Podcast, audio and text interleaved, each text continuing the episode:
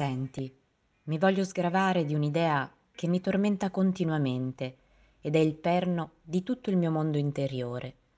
Nella vita, in tutte le nostre azioni, anche nei sacrifici, noi cerchiamo il piacere di noi stessi, la nostra soddisfazione, sia essa di ordine materiale e di ordine spirituale, e ne traggo questa considerazione.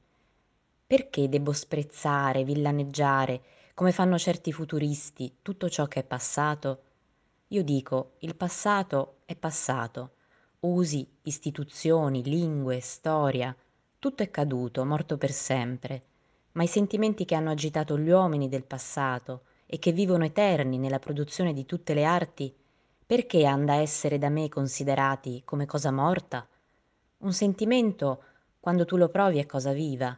E che cos'è l'arte se non il prezzo per cui si eterna in una forma un sentimento, un contenuto che possa essere rivessuto da tutti?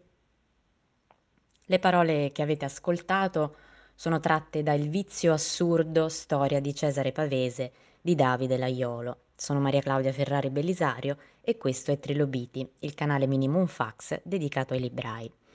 Il vizio assurdo è uno dei due titoli di luglio di cui vi parlerò oggi, insieme a qualche accenno a titoli di catalogo mm, che vorrei suggerirvi per i consigli estivi ai vostri lettori. L'Aiolo vuole guardare alla vita dell'amico e dei suoi libri senza cadere nell'astratto, senza recriminazioni o rimpianti sentimentali. Vuole in qualche modo accompagnare Pavese dall'infanzia in Santo Stefano Belbo, alla giovinezza nelle scuole, nel liceo di Torino, dal confino di Brancaleone Calabro alla redazione della casa editrice Naudi. Ripercorro qui eh, solo alcuni momenti importanti che l'Aiolo racconta nel suo libro, quindi innanzitutto la nascita sulle colline tra vigneti e boschi, in quell'atmosfera contadina che mh, influenzerà tutta la vita di Pavese. Anche nei suoi libri molte sono le pagine dedicate al paesaggio, ai luoghi, ai compagni d'infanzia. Il rapporto con il fascismo e con la resistenza, raccontare la storia di Pavese, uomo e scrittore, è per Laiolo anche collegare la sua vita inevitabilmente ai fatti del suo tempo e mentre il ragazzo Cesare cresce, crescono quindi gli anni del fascismo, che esalta peraltro tutte quelle caratteristiche che Pavese non possiede, arditismo, azioni a tutti i costi, sin da ragazzino capiamo quanto era timido e un po' tormentato.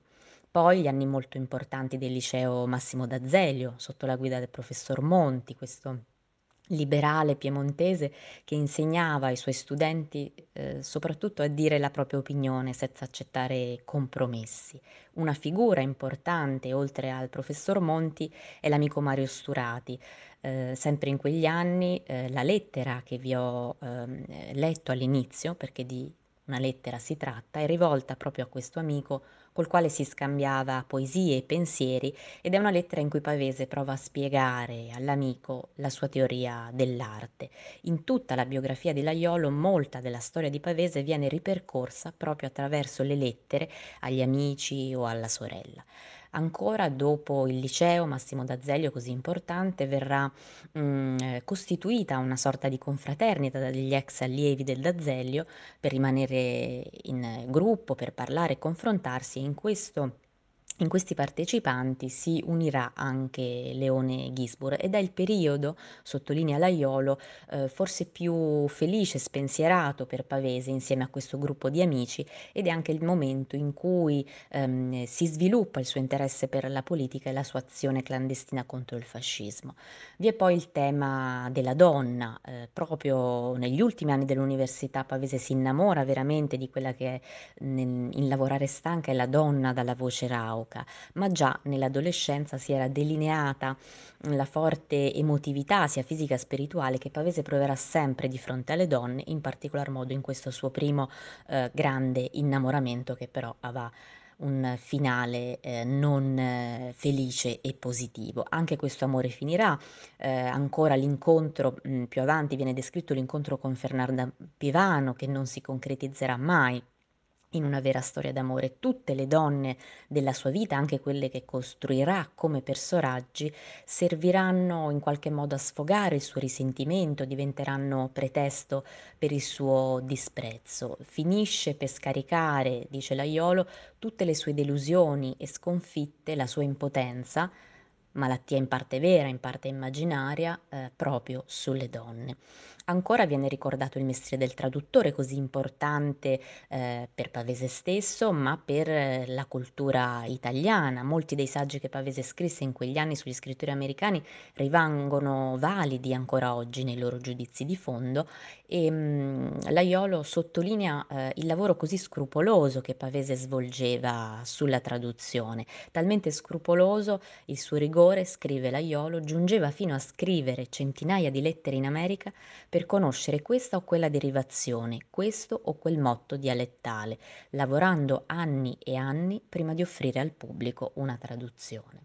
Un altro momento importante, questo dal punto di vista politico, morale. Dopo la liberazione Pavese si iscrive al Partito Comunista e Laiolo sottolinea che questo, oltre ad essere un fatto di coscienza, corrispose all'esigenza dello scrittore di rendersi degno dell'eroismo di quei suoi amici che erano caduti per difendere la terra, la loro terra, mentre lui si era isolato, si era rifugiato lontano dagli scontri, questo perché sicuramente ad un coraggio morale in Pavese non, non corrispondeva un uguale eh, coraggio fisico. Vi ho ricapitolato alcuni punti essenziali della storia di Cesare Pavese attraverso la penna di Davide Laiolo e capiamo come il vizio assurdo è la ricostruzione pezzo per pezzo della vita di Pavese che ci aiuta a scoprire mh, soprattutto le parti vere, non soltanto quelle sostenute da pose letterarie, svelandoci quindi più l'uomo Pavese, vita privata e vita letteraria, e meno il mito eh, della sua figura. Che cosa ha cercato di fare l'Aiolo? Lo scrive l'autore stesso verso la fine del, del libro. Ho arato la sua vigna perché sulla terra smossa il ricordo di Cesare Pavese rimanga al di là del fuoco dei falò al cospetto dell'intramontabile luna. Il vizio assurdo storia di Cesare Pavese sarà in libreria dal 30 luglio, profilo bio-bibliografico dell'autore a cura di Fabio Stassi e con la postfazione di Andrea Baiani. Vi ricordo che il libro è eh, corredato anche da numerose e bellissime foto d'archivio. Cambiamo completamente genere per parlare di Plenitudine digitale di J. David Bolter, il declino della cultura d'élite e lo scenario contemporaneo dei media. È un libro uscito pochi giorni fa. L'argomento è il rapporto tra i media digitali e il declino della cultura d'élite, con un'attenzione particolare al campo dell'arte, dell'intrattenimento, musica e cinema. I nuovi media, dice Bolter, non sono stati la causa del declino della cultura d'élite, perché questo declino è iniziato ancora prima, quando, prima che il computer diventasse uno strumento di comunicazione ampiamente condivisa, ma i nuovi media si sono rivelati adatti, perfettamente adatti alla propagazione e all'intensificazione dei cambiamenti avvenuti. In questi cambiamenti si è concretizzata la plenitudine. Questo termine rimanda all'idea di pienezza, di abbondanza e che cosa indica nello specifico? La plenitudine digitale indica un universo di prodotti, social media, videogiochi, tv, cinema e così via, e pratiche, la loro realizzazione, il remix, la condivisione e la critica ed è un universo molto vasto eh, che non può essere descritto in un insieme coerente ma che contiene al suo interno delle contraddizioni che vengono proprio analizzate nel libro. Plenitudine significa che tutto questo universo coesiste senza gerarchie alcuni esempi veloci e semplici nella musica, jazz, rock, pop, rap, non esiste più una forma che possa dirsi più musica delle altre, quindi non c'è una elite che difenda lo statuto, ma solo differenze per quanto riguarda le comunità di gusto. Un altro esempio, nell'arte, se pensiamo agli anni 50, potremmo dire che l'arte era quella solo appesa alle pareti, già a partire dagli anni 70 l'arte e la performance e così oggi il concetto di arte ha moltissime declinazioni e eh, non c'è una vera e propria elite che detiene il potere di decidere che cos'è arte e che cos'è no. Convivono oggi, ehm, intrattenimenti di vario tipo, quindi sia tradizionali, sia attraverso i nuovi media e così esistono figure autorevoli in tutte queste a aree che vengono considerate tradizionalmente elitarie, la musica, l'arte, la narrativa e in quelle più popolari come la musica rap o il cinema, ma sono autorità solo all'interno delle comunità di lettori, quindi non c'è più un riconoscimento universale. Questo è il punto su cui Bolter insiste, ehm, nella sua analisi. Una caratteristica interessante che, ehm, Volter sottolinea ciò che producono i media digitali a livello di, ehm, coinvolgimento, ehm, mentale è uno stato di flusso, è il flow, quindi, ehm, il desiderio da parte di chi fruisce per esempio di un videogioco o uno spettatore di YouTube, desiderano che questa esperienza continua più o meno a ritmo costante e il flusso è diverso dalla catarsi che è invece ciò che può provocare un film o la lettura di un romanzo, cioè una liberazione emotiva. Ehm, è possibile, ehm, in questa condizione di plenitudine digitale, conoscere persone intelligenti e di successo che hanno lacune in ogni genere. Mhmm, Volter, mhmm, fa questo esempio, magari incontriamo fisici che non sanno citare un singolo rapper, rapper che non sanno citare un singolo compositore del XIX secolo, oppure studenti universitari, ehm, specializzati in qualche materia che non hanno mai visto un film di Ingrid Bergman. Ancora, ehm, ci sono rapper che collezionano arte del Novecento o invece, ehm, operai edili con la passione per l'opera italiana. Quindi, ehm, è precisamente questa la condizione della plenitudine, una varietà estrema in cui tutti, in apparenza, sono liberi di seguire alcuni filoni culturali e ignorarne altri. Questa diversità e molteplicità è il nostro futuro. Plenitudine digitale è corredato da un sito www.digitalplenitude.net, andatevelo a vedere, è molto interessante perché contiene dei contenuti extra, materiali aggiuntivi, link e video che ci aiutano a, capire meglio e ad approfondire l'analisi, ehm, di Bolter. A questo punto, come vi avevo accennato all'inizio, vorrei suggerirvi qualche titolo di catalogo, ehm, per poter eh, soddisfare un po' tutti i gusti dei vostri lettori che immagino magari proprio in questo periodo stiano venendo nelle vostre librerie per fare scorta di letture per le vacanze. Il primo titolo su cui vorrei riportare l'attenzione è un romanzo piuttosto divertente di un grande autore americano Mhmm, che in questo caso unisce l'ironia alla suspense. È un libro che di solito consiglio, soprattutto durante le fiere, quando mi chiedono quando mi dicono: "Voglio leggere qualcosa di divertente", sto parlando di Sognando Babilonia di Richard Brautigan. Ambientato a San Francisco negli anni '40, il protagonista è un detective assolutamente improbabile, lo capiamo sin dalle prime pagine, talmente squattrinato che non ha neanche i soldi per ricaricare di pallottole la pistola. Insomma è un detective, passatemi il termine, un po' sfigato, ma, mhmm, questo fallimento in realtà accade perché quando le cose iniziano a funzionare, lui si abbandona ad un sogno ad occhi aperti. È un sogno talmente ricorrente che diventa quasi una sorta di vita parallela. E che cosa si immagina?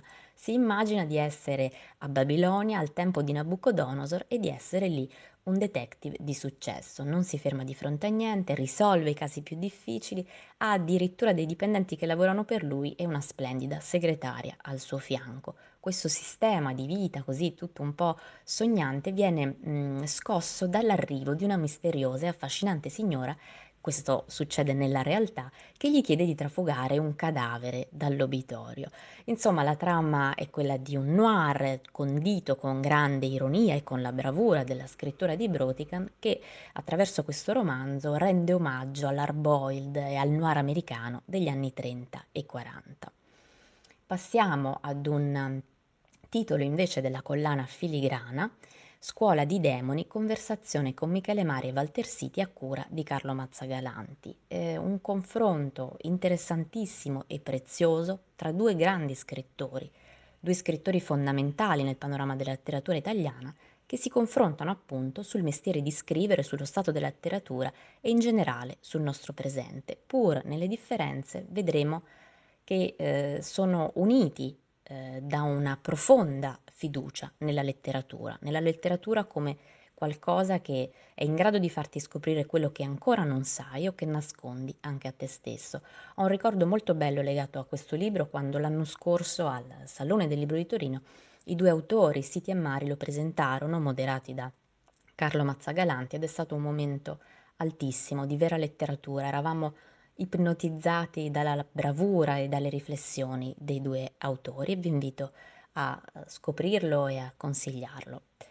Passiamo invece a qualcosa dedicato alla musica, Rap, Storia, Due Americhe di Cesare Alemanni, un libro adatto non solo al lettore appassionato di musica, di rap in particolare, ma potete consigliarlo davvero anche a chi non ne sa nulla, ma è curioso di accostarsi al genere o di sapere di più della società contemporanea. Questo perché grazie all'analisi di Alemanni, che peraltro scrive in modo molto fluido, chiaro e davvero piacevole da leggere, scopriamo quanto il rap ha un'influenza che va oltre l'aspetto prettamente musicale e le classifiche dei singoli più venduti. Il rap influenza la cultura pop, gli stili di vita, la moda, il linguaggio, la politica e l'arte. Ripercorrendo 40 anni di musica e società, l'autore racconta eh, come il rap, nato mh, in qualità di eh, denuncia, forma di espressione per denunciare la marginalità dell'America nera, sia diventato un fenomeno globale, uno dei fenomeni che distingue forse di più il nostro presente. Dalla musica mh, vi consiglio ora un, un libro di cinema e nello specifico Il cinema è mito, vita e film di Sergio Leone, di Marcello Garofalo. Il libro ripercorre la vita e la filmografia di Leone sulla base del rapporto che eh, Garofalo e Leone hanno intrattenuto per diversi anni, è ricco quindi di testimonianze dirette e racconta questa figura complessa e geniale che ha lasciato un segno decisivo, fondamentale nella storia del cinema, raccontando anche il sodalizio mh, importantissimo per la riuscita dei suoi capolavori con il maestro Ennio Morricone che come sappiamo purtroppo è scomparso eh, da poco. Approfitto per dirvi per chi fosse a Roma, per chi ha intenzione di venire a Roma che la mostra dedicata a Sergio Leone alla Rapacis prosegue fino a fine agosto l'ho vista e ho avuto poi modo di parlarne con, con Garofalo stesso e da esperto mi incuriosiva molto il suo parere e anche lui l'ha trovata veramente molto bella e accurata. Peraltro in ogni sala venite accompagnati dalle musiche di Ennio Morricone è un'esperienza che vi consiglio. Infine, ultimo titolo, ehm, è un libro di cui si sta molto parlando, ma eh, ho piacere proprio a ritornarci di nuovo sopra, Remo Rapino, Vita, Morte, Miracoli di Bonfiglio Liborio, candidato prima nei 12 finalisti al premio Strega, finalista ora al premio Campiello e anche finalista al premio Neapoli. È un libro che sta avendo davvero l'attenzione che si merita e che coniuga molte cose insieme. È un libro ricco di letteratura, ma è popolare, soprattutto se pensiamo alla lingua, da un lato innovatrice e allo stesso tempo radicata nella tradizione perché usa anche il dialetto, racchiude molti stili e epoche diverse che caratterizzano il romanzo. È raccontato in prima persona dal protagonista, da questo folle, cocciamatte, figlio Liborio, che al termine della sua esistenza decide di eh, ripercorrere la sua vita e ripercorrendo così la storia del Novecento italiano. È un libro che ci fa ridere, ci fa commuovere, ehm, è sempre eh, collegato ad una verità molto umana, intima e poetica. Richiede forse all'inizio uno sforzo iniziale, anch'io quando ho cominciato a leggerlo sono rimasta un po' spiazzata per questa lingua particolare, per questa voce eh, molto mm, particolare e unica direi, ma bastano poi poche pagine per restarne ipnotizzati. Vi ringrazio per l'ascolto, vi do appuntamento nella seconda metà di agosto. A chi si prende una pausa, so che alcune librerie chiuderanno per un po', altre magari avranno orario ridotto. A chi quindi va in vacanza possiate davvero riposarvi, divertirvi e stare bene anche in questa estate particolare. E a chi invece continua a lavorare, buon lavoro, resistete, non affannatevi troppo a tutti che possiate trascorrere un'estate serena in compagnia di buone letture, senz'altro, ma in compagnia soprattutto delle persone a voi care.